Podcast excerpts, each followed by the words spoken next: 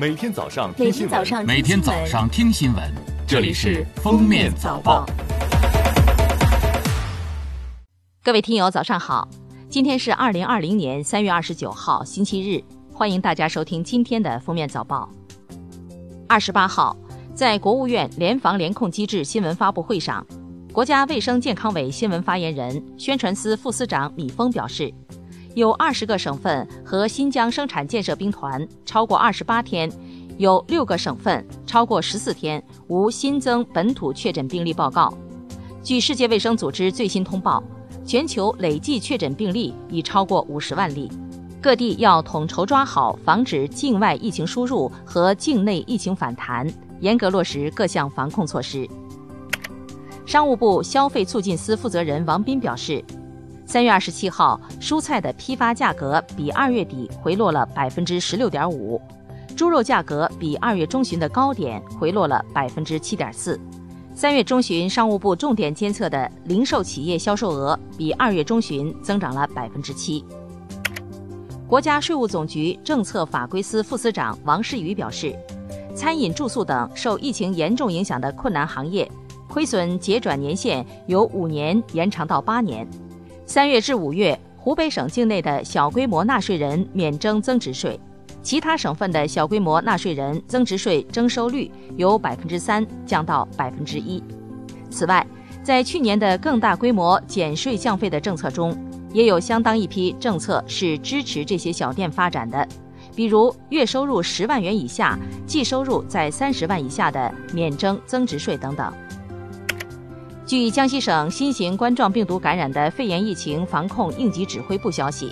所有入干人员只要出示个人健康码的绿码，且测量体温正常的，一律准予通行，不得采取任何限制性措施。疫情防控期间，各地根据干通码对在干人员实行分类管理，绿码者亮码后可在各类场所通行，黄码、红码者遵从当地疫情防控的相关规定。据中国驻捷克大使馆网站消息，近日有媒体炒作，从中国公司采购的新冠肺炎病毒快速检测试剂盒错误率高达百分之八十。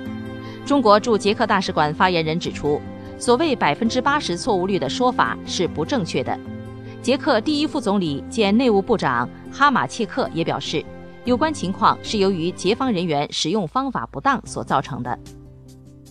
三月二十七日晚，海南省儋州、文昌两地公安机关决定对五名隐瞒境外旅居史返乡人员追究法律责任。据悉，海南省疫情防控指挥部经大数据分析，发现五名境外返乡人员在入琼口岸未如实填写健康码中返琼登记，勾选十四日内有境外旅居史选项，导致自身健康码为通行不受限的绿码，且已返回文昌、儋州。两地公安机关核实情况后，已将相关人员转送至集中隔离医学观察点，待隔离至满后执行拘留。据全国扫黄打非办公室官方微博通报，经核查，媒体提供的芽苗论坛、次元公馆等均为境外网站，目前已不能访问。对反映情况中可追查的涉侵害未成年人具体线索，正协调有关执法部门取证追踪。如涉及境内的网站和人员，将依法严惩严办。欢迎媒体和网友们踊跃举报，共建清朗网络空间。三月二十八号，北京市人民检察院第二分院依法对犯罪嫌疑人郭某某以涉嫌故意伤害罪批准逮捕。三月十四号十五时许，郭某某在北京市东城区一超市内排队结账时摘下口罩。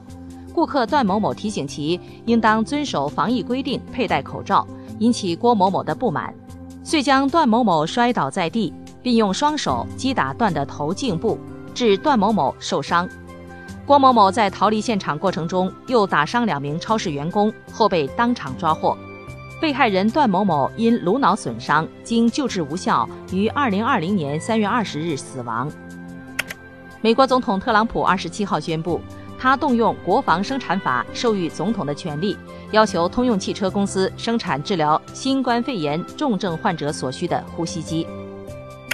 二十八号，东京奥运会和残奥会组织委员会主席森喜朗在日本电视台节目中，就决定东京奥运会举办日程表示，